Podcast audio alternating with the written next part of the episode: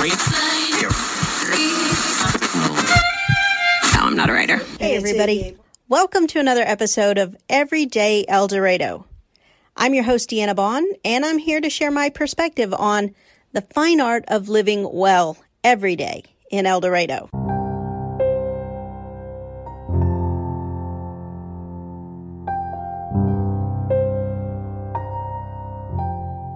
Welcome to another episode of Everyday El Dorado, where we are celebrating 150 years in El Dorado. Why would you want to live anywhere else?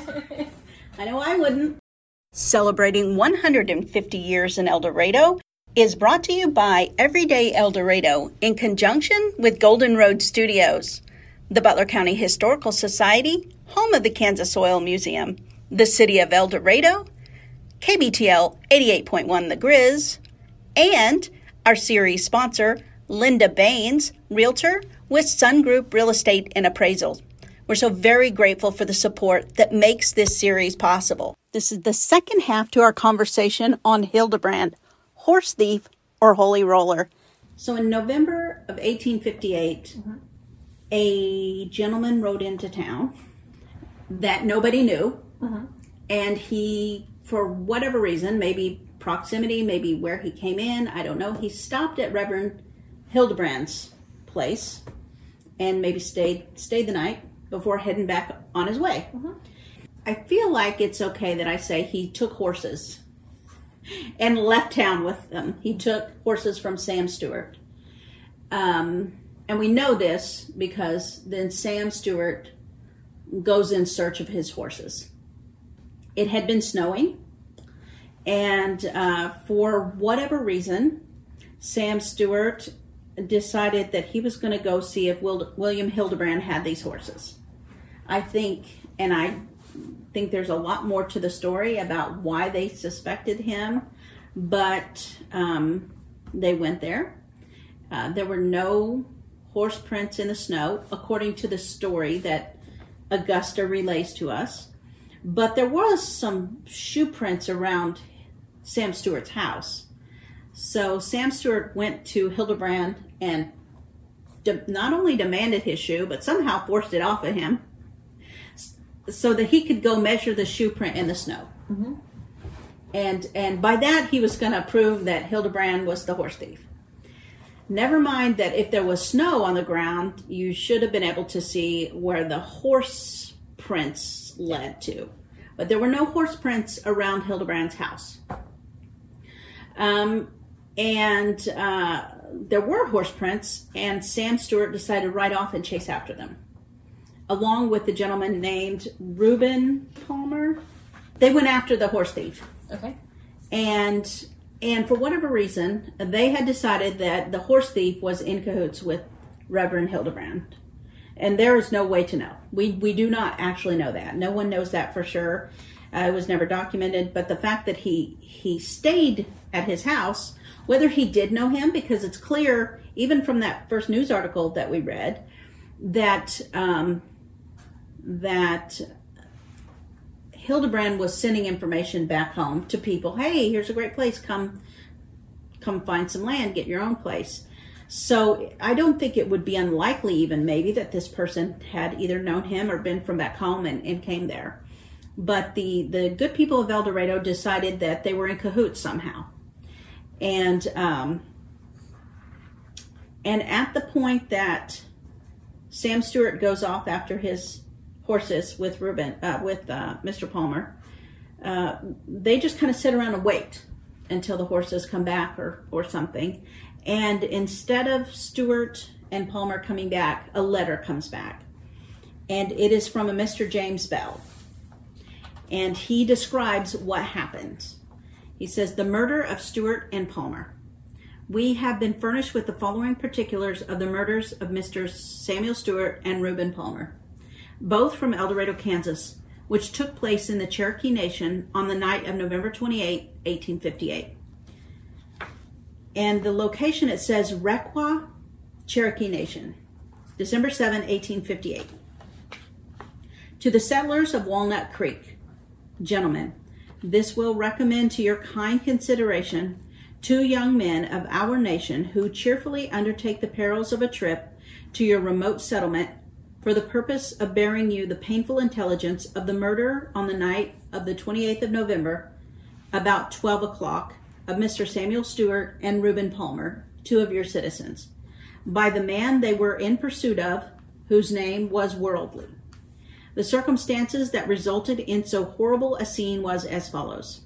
Mr. Stewart and his friend came up with Worldly on the above day in Saline District, Cherokee Nation, at the residence of a white man by the name of Harrison, living under permit and raising stock for one of our prominent citizens, J.M. Lynch, and proceeded to the arrest of said Worldly on the charge of horse stealing.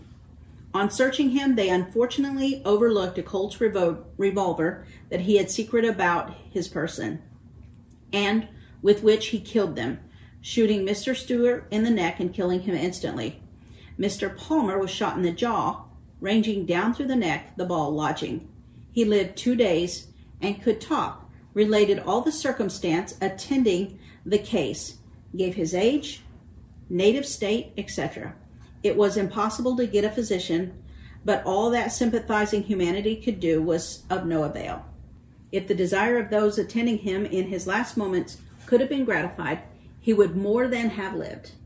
It will afford you pleasure to know that Worldly was taken prisoner on the Tuesday following, 30 November, and that he was taken on to Van Buren, Arkansas, where the United States Court is in session. Said court having jurisdiction over the case, where it is generally thought, there being very strong evidence, that the justice he so richly merits will be speedily meted out to him. The promptness of the arrest is attributable to Mr. Lynch and other Cherokees, who also attended to the interment of the remains of Mr. Stewart in as decent a manner as circumstance would admit of. The attentions of Mr. Harrison on Mr. Palmer were unremitting to the last. The horses that were stolen, as well as those rode out by Mr. Stewart and his friend, are in the possession of Mr. Lynch. One of the young men had to ride one of them back, which is unavoidable. He also takes along with him Mr. Palmer's pistol. There is a schedule of all that they had. It would be advisable for some of their friends to come in immediately. There is not the least danger in attending the trip, and the young men will act as pilots. Very respectfully, James M. Bell. So that details for us exactly who stole the horses Yes. and what happened, how, how Mr. Stewart was killed, and that they arrested Mr. Worldly and took him to the district court in Van Buren, Arkansas, where he was, we think, tried. Uh, the courthouse met with a fire at some point, and a lot of records were lost. Um, so that part is still not clear, but some research has been uncovered to show that he did arrive there. They just weren't able to ever kind of find a case and what happened to him. But to me, this very clearly gives us some good clues. Tells us whose house Mr. Lynch was a Cherokee, and he and some other Cherokees attended to the interment of Mr. Stewart and Mr. Palmer, so we know they were buried there mm-hmm. in Requa, Cherokee Nation. I'd like to know where that is. And um, it's it's possible they did not have a headstone. They might have got a stick in the ground or something. Right. But uh, I don't think we'll probably ever really probably be able to find that. Probably not. But you know, I like to go looking. You never know. Maybe they did have a headstone. Uh, so at this point, I would say case closed. Right. We found the horse thief and the murderer, Mhm. and he is being handed over to to the justice system. But that is not what the citizens of El Dorado did when they received this letter. They decided, according to Augusta's journal, on December 26th, a posse of men calling themselves El Dorado vigilantes rode over to Hildebrand's claim, arrested him, and brought him back to J.D. Connor's store, where they set up an impromptu courtroom to hold the trial. They appointed Mr. Connor sheriff. So the district court that has jurisdiction is in Arkansas, where the gentleman who was apprehended, who was known to commit the crimes, was sent. But they decided they were going to Hold their um, own trial. yeah. And you know, before I go any further, I, I think they just didn't like Hildebrand. And this was just the the ex- the excuse they needed to finally um, Do you think it's possible there was still so much anger because that Sam Stewart had been killed that they're still looking just to oh I mean, absolutely very good point. community and He was a beloved citizen and they just wanted someone to pay. And since they weren't going to be able to met, mete out justice on worldly, uh um, they've needed to find a connection. Yeah. Members of the jury were Tom Cordis, Dr. Wigley, Henry Martin, Jesse Curry, Arthur Keyes, and Jerry Jordan. Of course, Ada and I attended on orders by the posse as potential witnesses. And of course, Ada and Augusta would have been relevant and um, interested in the case. It was their father who one of the men were killed. Chase and Mr. Carey were still down in Cherokee Nation. So after this letter, they attended the they they went back with the the gentleman who delivered the letter, who was writing one of Sam Stewart's horses because he he wanted to ride it back. I think probably also as proof. I come back and get all the rest of them. Um, and they hadn't come back. So Chase was Augusta's future husband, and uh, Mr. Carey, I'm not sure who he is yet. I have to look up that. But they went down to gather the their their, their belongings and the other the remaining livestock horses. It was late in the day when the trial began, and I first off just want to say it wasn't a trial. it was vigilante. We say a kangaroo court, Uh-huh. but it was a um, it was um, but they call it a trial to make themselves feel better. Yes. Mr. Connor's store was really quite crowded.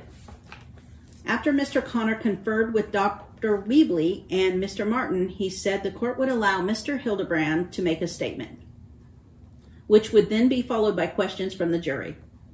He said he expected those questions to deal specifically with either the theft of the two horses on the night of November 23rd, 1858, from the Stewart claim, or with any involvement Mr. Hildebrand might have had leading to the murder of Sam Stewart on the night of November 28th in Cherokee Nation. Okay, right there, I need to stop. Before I go on, he's on trial now for the theft of the horses and any involvement he had leading up to Mr. Stewart's death. Any involvement he had with the death. Uh-huh. An accomplice. Mm-hmm. And after reading the letter from the gentleman, it looks like Mr. Stewart and Mr. Palmer died because they wanted to get their horses back from from Mr. Worley. And Mr. Worley did not want to be arrested, so he shot and killed him. Mhm. I don't think there was any plot there. It was survival. Mhm. You're not going to arrest me. I'm going to kill you. Mhm. And that's what, what happened. Um, but, so now he's on trial, and these are the charges theft of horses, accomplice in the murder.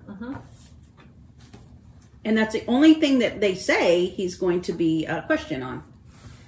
And again, this is according to Augusta Stewart, who attended the trial, presumably took notes, and thus entered in her diary uh, following that. Probably wasn't writing in her diary in that moment, but but took notes, I'm sure. Um, Mr. Connor said, All right now, Mr. Hildebrand, you may talk. Mr. Hildebrand stood up and began to speak with remarkable confidence. He said his name was Reverend William Hildebrand. Ada leaned over and whispered to me, I've never heard that one before. Hildebrand said that he'd been in the area two months before Sam Stewart and his gang of abolitionists had come in June of 1857 to lay out El Dorado, some of it on land that he had already claimed. He disregarded the fact that he'd been paid by the town committee for that claim. So we're going to just break that down for a minute. Uh, Ada's little side to Augusta was she'd never heard him say that he was a reverend before. Well, you know, we just talked about perception and point of view. Ada and Augusta weren't here for six months. He was here, and I'm sure they didn't have a lot of dealings with every. I just can't imagine new people come and sell in a town. They're busy building their claim and surviving and gathering berries and grapes and killing buffalo. They don't have time to go make social calls on everybody in the surrounding countryside. Right. I can't imagine that she that that anybody necessarily would have had any dealings with one or all of the people. Right. So the fact that she didn't know doesn't I don't think matters. I mean, it's established from that 1st mm-hmm. newspaper article that he was identified even back then. Um, and that the fact that that uh, that he um, identified Sam Stewart and his gang of abolitionists is a good clue to me too, because I then wonder if Reverend Mr. Hildebrand was perhaps pro-slavery. I think it's a good theory. If you think about, he knew people from Benton, Arkansas.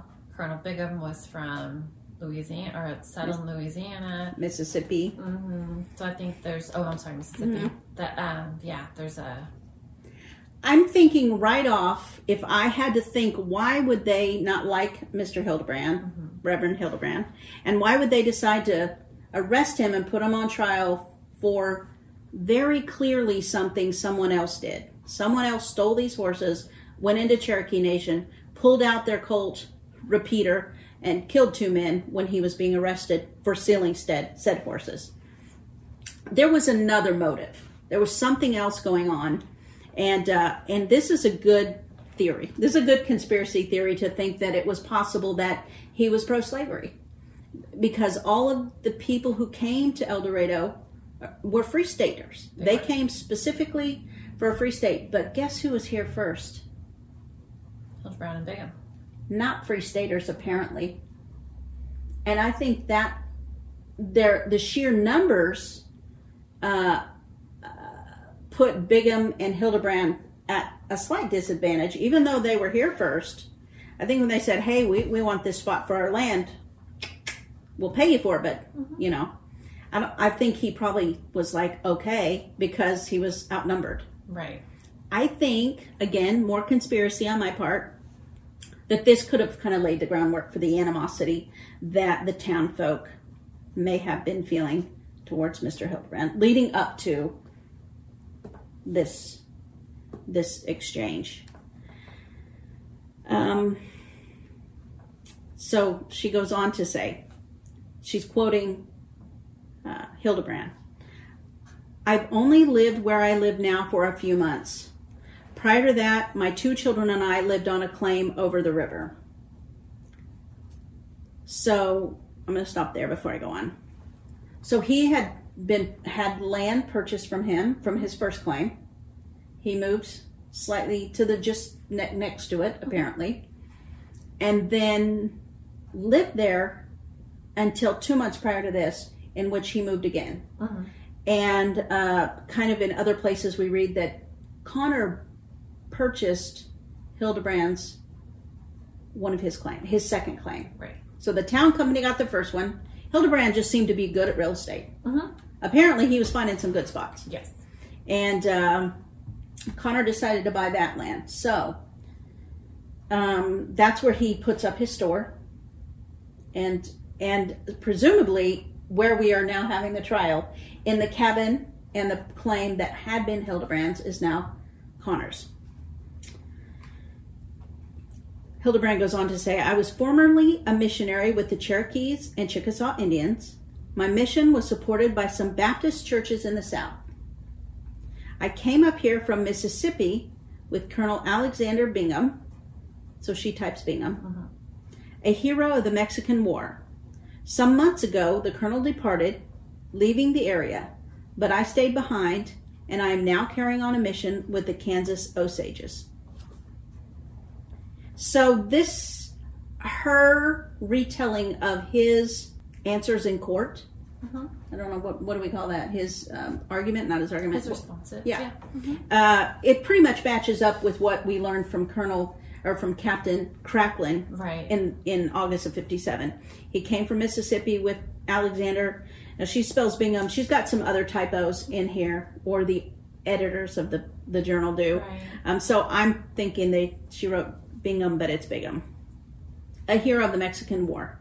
Uh, so now we've learned that he was he was in El Dorado up until just a couple months prior. So it seems like probably even about the same time that he moved claims. I'd never even known also that he had two children that were living with him. Right. That's something. We don't know when they came. Were they here with Hildebrand and Bigham when they first?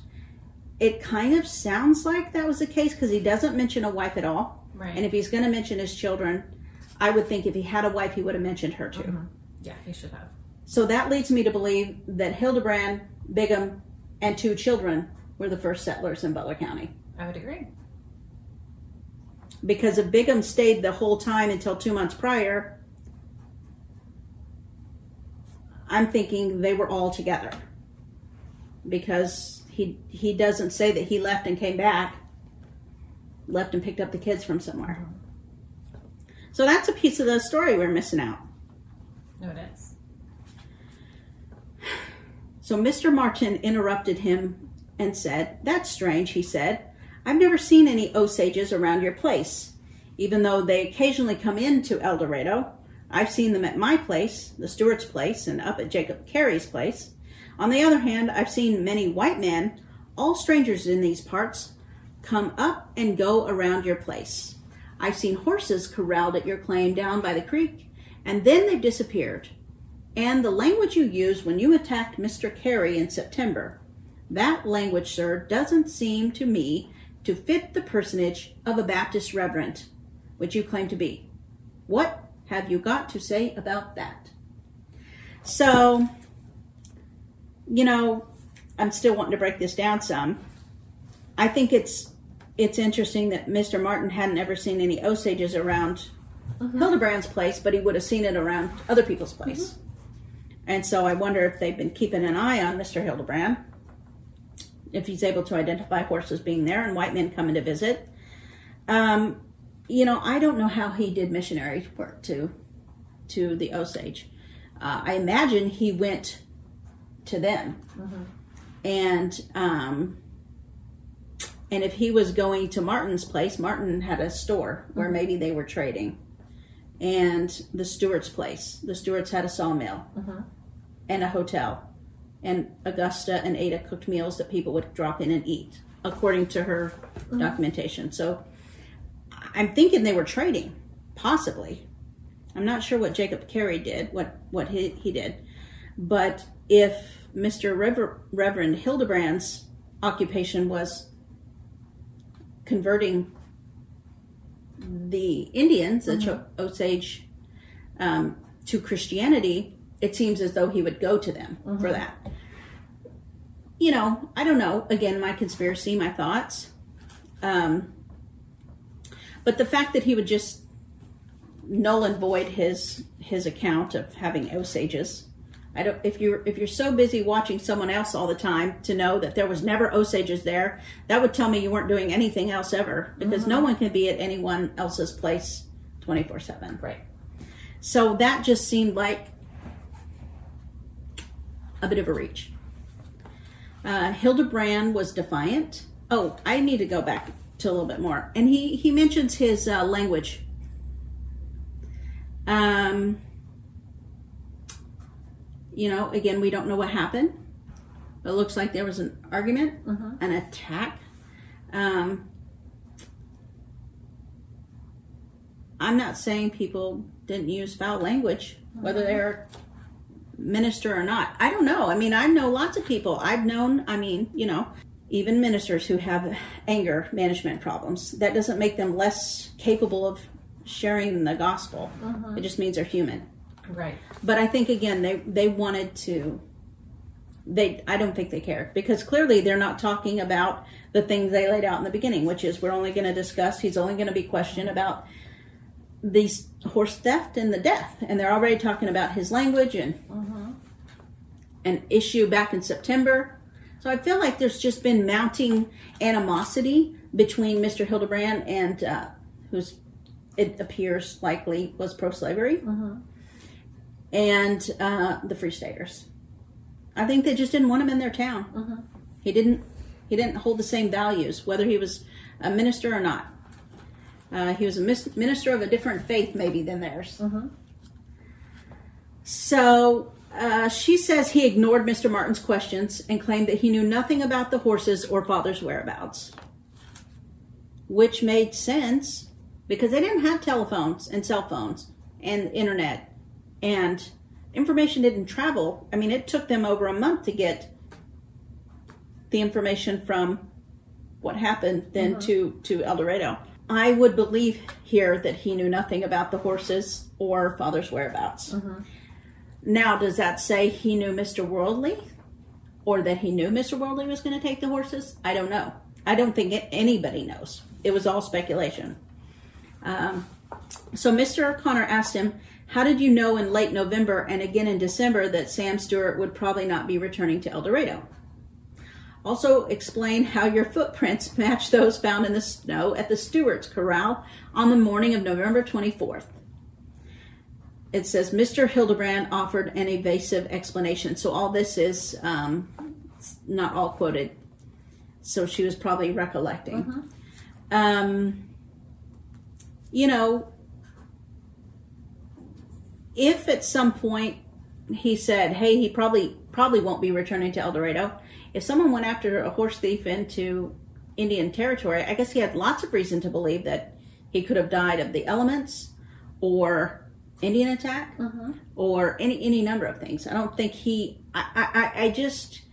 I know that some of this theory was that the horses were stolen to lure Mr. Stewart out into Cherokee Nation where he could be murdered. Mm-hmm. That was the town folks, their theory, their conspiracy theory that it was just a, the theft was the horse theft was just a ploy. Mm-hmm.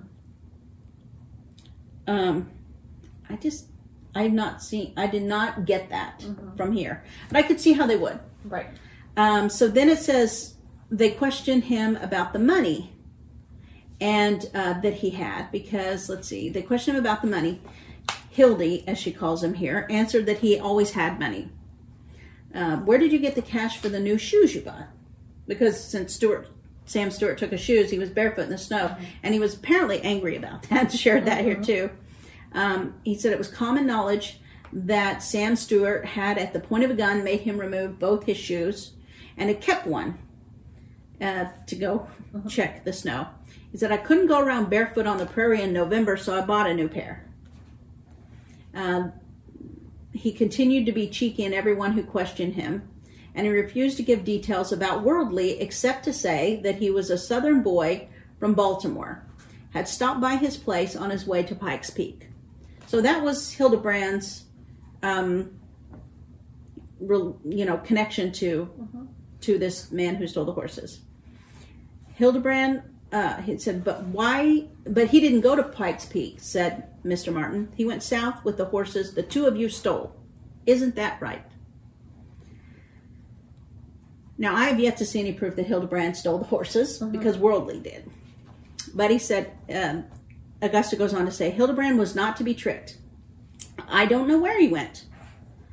Well, then, Mr. Martin continued, Tell us what day he left.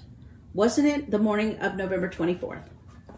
And he said, I don't recall when he left.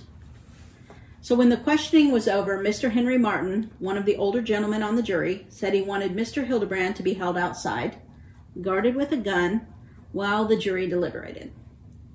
He assigned one of the younger men to do that. The jurymen talked amongst themselves in hushed tones for maybe 15 or 20 minutes. Then Mr. Connor said Henry Martin would speak on behalf of the jury. Mr. Hildebrand was ushered back in. And they pronounced it in sentence. Mr. Hildebrand, Mr. Martin addressed Hildebrand. For all the antisocial behavior you have worked upon Mr. Jordan, Mr. Carey, Dr. Weebly, and Mr. Stewart during the Ox incident, all citizens of El Dorado, and pursuant to the information brought out at this trial amounting to circumstantial evidence that you were involved in a scheme to steal his horses, get him out of the community, and to murder Sam Stewart, president of El Dorado, you are to be banished from this community. In addition, the jury has sentenced you to 50 lashes of the whip. The jury gave him three days to clear out of Hunter County, which was the uh-huh. location of El Dorado at the time. Dr. Weebly and Jerry Jordan were assigned to reduce the verdict to writing, which they did, and a committee of five from the jury was appointed, each to administer 10 lashes on Hildebrand's bare back. They did the whipping directly after the sentencing in the woods next to J.D. Connor's store. Everything about this uh-huh. reads to me that they just didn't like him. And, you know, I don't know, maybe he wasn't a nice person. Yeah, it's possible. Um, you know, he was pro slavery. Uh-huh. Um, he claimed to be a, a Baptist reverend from the South and was supported by churches from the South, mm-hmm. according to him. Um, it's possible that he just wasn't a nice person and they didn't like him. Very possible. I don't think that makes him guilty of horse theft mm-hmm. or murder. Mm-hmm when clearly there were witnesses showing that he he did not have the horses in possession or the smoking gun. Uh-huh. Um, this was, a, you know, clearly a case of this vigilante group um, just not wanting him around anymore. But I think they didn't want his blood on their hands. You know, we've talked about this before. Uh, back then, and even in El Dorado's history, if you were caught stealing horses, that vigilante mob took you out and hung you up. Absolutely, yes. Or shot you. Right. And we have stories of that even here in uh, Clint Worth's book that we were mentioning uh-huh. uh, a little earlier. Um, he he goes into detail of some other stories uh-huh. of our town. Uh, so this would be the first documented case of a theft and murder, even though he wasn't murdered in Butler County; it was in Cherokee Nation he was a citizen here. Um, but that, uh, but I think they knew in their hearts mm-hmm. that he didn't. Obviously, uh, they had proof that it was someone else, and that that someone else was being uh, sent to be tried for that mm-hmm. those crimes, uh, and they didn't want the blood on their hands. I don't think they were bad people. I just don't think they liked Mr. Hildebrand, Reverend Hildebrand. So that is um, there's so much more to Mr. Hildebrand's life. Yes.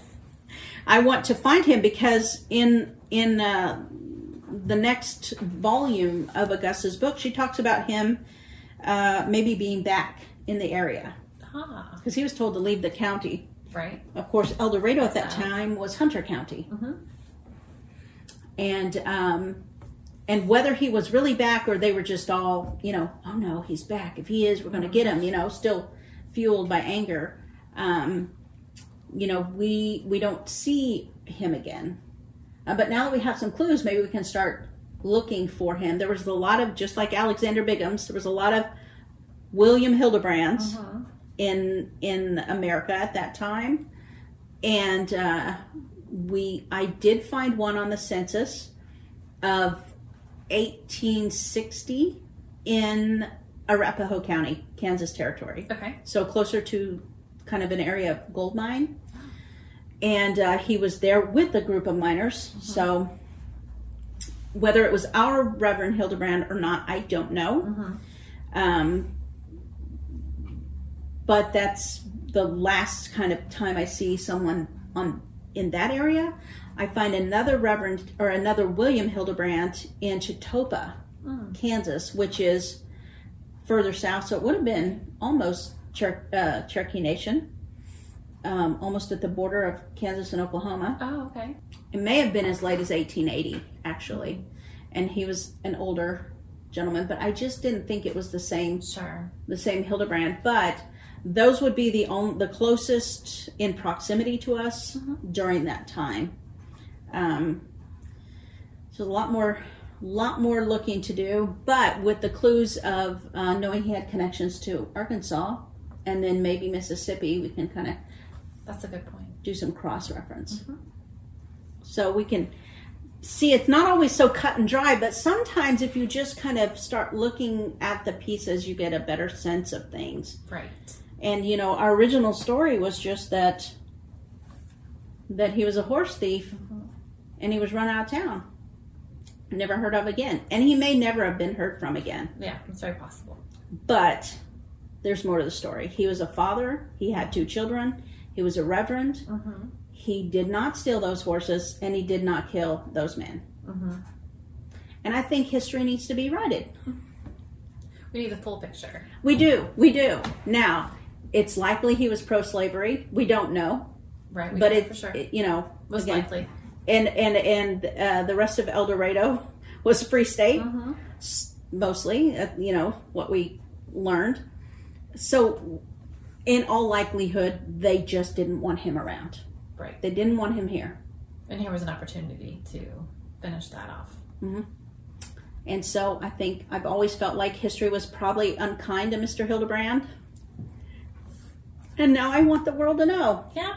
he may have not been a nice person, but he was not a horse thief and he was not a murderer. Well, even Henry Martin says it's a circumstantial evidence. I mean, the fact that they still found him guilty of circumstantial evidence and for being antisocial. Yeah. They didn't like him. Yeah. They, they said it right there. When they started the case and they said, we're only trying you on the facts of the murder, mm-hmm. and the horse theft, theft and the murder. Mm-hmm.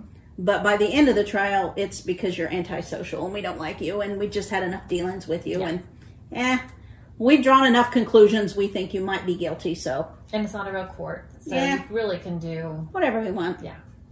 Be lucky we're not hanging you up. Right. That's a that's a good story. It is. It is. So we were talking kind of earlier that this is the last episode. Maybe it's going to have to be two parts again. the last episode before the next. So we're going to take a little bit of a break, and uh, because the museum's got a big exhibit coming Yes. up. Yes. So can you tell us a little bit about that? We are um, doing something involved in something called the Rural Crossroads exhibit. Oh, and the Rural Crossroads exhibit. Mhm. Uh, it, we are. Let me kind of do a little background. The Smithsonian is having a nationwide traveling exhibit called Rural Crossroads in America, and with that, they will send um, a series of pre-create, not pre-created, but already created by the Smithsonian uh, large panels that go to these main rural crossroads sites. We are not a main site. We are actually, you could call it like a sister site or a partner site. And um, so right now, Kansas has gotten these partner sites in different time periods through 2020 and into 2021. Our um, we're going to get this. Will be part of the process from December 1st of this year to I believe it's March of April of next year. And um, the main one of the main sites is Newton. I'm sorry, I can't think of what the other main sites Right are. now, it's in Greensburg. Is it in Greensburg right now? And then the, when the main site opens, the sister sites will have smaller exhibits connected into the theme. We aren't all doing the same thing, but the theme of rural crossroads changed in changes in rural America. So December first, we'll have. Um, if we're not able to have anything here at the museum, and most likely we probably won't because rights and cases, we will do something virtual. We have um, our our exhibit will have both a um, it has a recorded component and uh, interactive visuals component as well as in person. So if if anything, December first, we can show the um, visual component online. and that exhibit opens December 1. Yes. So, so we're going to take a little bit of a hiatus here as as the museum kind of gears up and does some finishing touches Yes. with that exhibit, and then once it's up and running and underway, then we'll start we'll start uh, recording some uh, future episodes for season two. That uh, we should just pick a date. Um, be good to get get back up, and I'm thinking maybe the end of January, or the first of February, get them back up again. I'll be Which isn't too far away. no, it's actually it's going to happen faster. yeah. faster than we realize. And uh, so so we'll continue to air them on the podcast everyday el dorado. So all of the episodes that we have already aired are available on the podcast channel. You can go back and listen. And i will see about doing an encore um, of all of the episodes that we've done and just kind of replay them until we pick back up next season. So um, this has been a pretty pretty fun It has been. I've enjoyed it.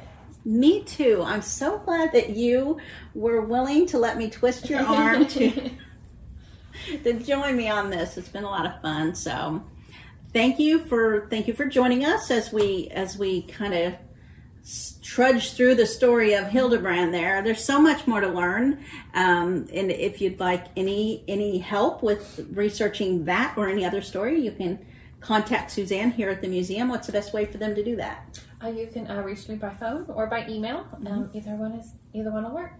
and be watching the website for the Crossroads exhibit. And and the one in Butler County, what do we call it? Changing Faces and Places of Yes, Butler County. Correct. Yes.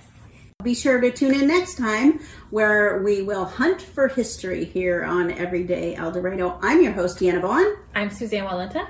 Celebrating 150 years in El Dorado is brought to you by Everyday El Dorado in conjunction with Golden Road Studios, the Butler County Historical Society, home of the Kansas Oil Museum, the City of El Dorado, KBTL 88.1 The Grizz, and our series sponsor, Linda Baines, Realtor with Sun Group Real Estate and Appraisal. We're so very grateful for the support that makes this series possible. All views and opinions expressed on this show are those of the individuals expressing them and do not necessarily reflect the official policy or positions of Butler Community College or KBTL 88.1 The Grizz, El Dorado, Kansas, Radio for Butler.